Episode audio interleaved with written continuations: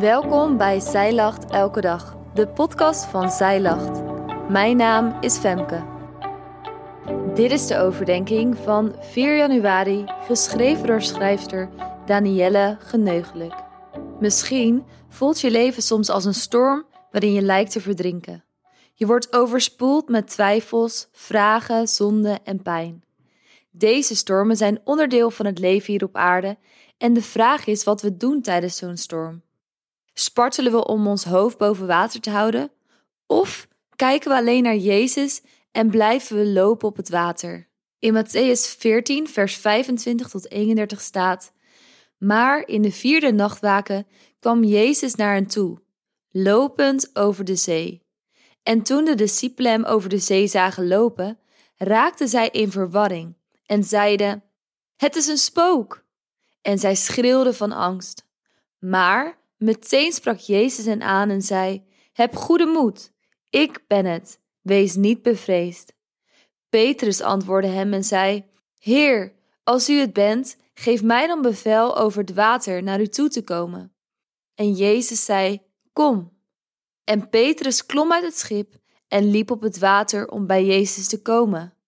Maar toen hij op de sterke wind lette, werd hij bevreesd. En toen hij begon te zinken, riep hij: Heere, red mij! Jezus stak meteen zijn hand uit, greep hem vast en zei tegen hem: Kleingelovige, waarom hebt u getwijfeld? In de voorafgaande versen van dit Bijbelgedeelte lees je dat Jezus zijn discipelen dwong het schip op te gaan en alvast naar de overkant te varen. Jezus moest de menigte waar hij die dag mee opgetrokken had wegsturen. Daarna zocht hij een rustig plekje om te bidden tot zijn vader. Ondertussen kwam het schip waar de discipelen op zaten terecht in een storm met hoge golven. Deze storm was letterlijk en fysiek aanwezig. Maar in ons eigen leven kunnen zich ook figuurlijke stormen voordoen. Soms komen we in een storm terecht doordat we zelf ongehoorzaam zijn geweest aan God. In deze stormen mogen we schuld beleiden en ons opnieuw keren tot God. Maar in dit Bijbelgedeelte raken de discipelen in een storm verwikkeld terwijl ze Jezus gehoorzamen. Jezus kwam niet direct te hulp toen de discipelen in nood verkeerden. Men gaat ervan uit dat hij de discipelen hier iets mee wilde leren, namelijk dat hij in nood altijd dichtbij is, op hen let en hen te hulp, hulp komt. Dit is een les die ook wij mogen leren. In onze stormen is Jezus nabij. Hij ziet ons en wil ons helpen. Wij mogen Hem daarin volledig vertrouwen en kunnen stoppen met zelf de storm proberen op te lossen. Het opvallende in dit Bijbelgedeelte is dat de discipelen al best een tijdje met Jezus optrekken, maar niet lijken te verwachten dat Jezus in deze storm naar hen toe zou komen. Ze geloven niet in de redding van Jezus, maar schreeuwen alleen van angst. Hoe zit dat bij ons? Verdrinken wij soms ook niet volledig in onze stormen? Zo erg zelfs dat we helemaal niet meer gericht zijn op onze redder Jezus. Petrus erkent dat het Jezus is die hun kant op komt lopen. En hij gelooft dat Jezus hem ook over het water kan laten lopen. Jezus zegt: Kom tegen Petrus.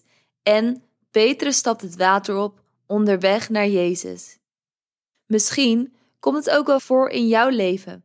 Je gelooft volledig in Jezus' macht en trouw je geeft je volledig aan Hem over en loopt, figuurlijk gezien, over het water naar Hem toe. Maar dan is het de kunst om je oog alleen op Hem gericht te houden en je volledig aan Hem toe te vertrouwen. Dit lukte Petrus in dit verhaal niet.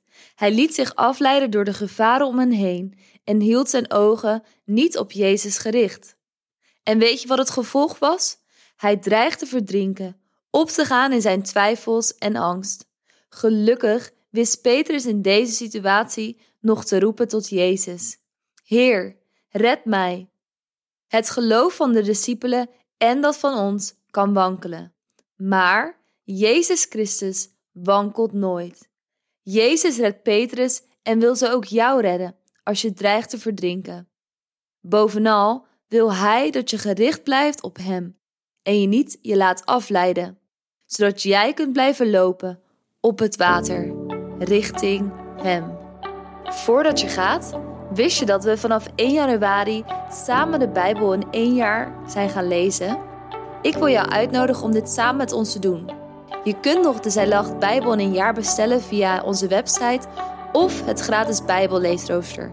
En vergeet niet om vrijdag om 11 uur onze wekelijkse podcast te luisteren over Zijlacht Bijbel in een jaar, waar Lisa en ik kletsen over de gelezen stukken. Lees jij mee? Dankjewel dat jij hebt geluisterd naar de overdenking van vandaag. Wil je de overdenking nalezen? Check dan onze website. Je vindt er ook meer toffe dingen die jou helpen om de Bijbel vaker te openen, zoals boeken, Bijbels, cursussen en evenementen. Morgen ben ik weer bij je terug met een nieuwe overdenking. Tot dan!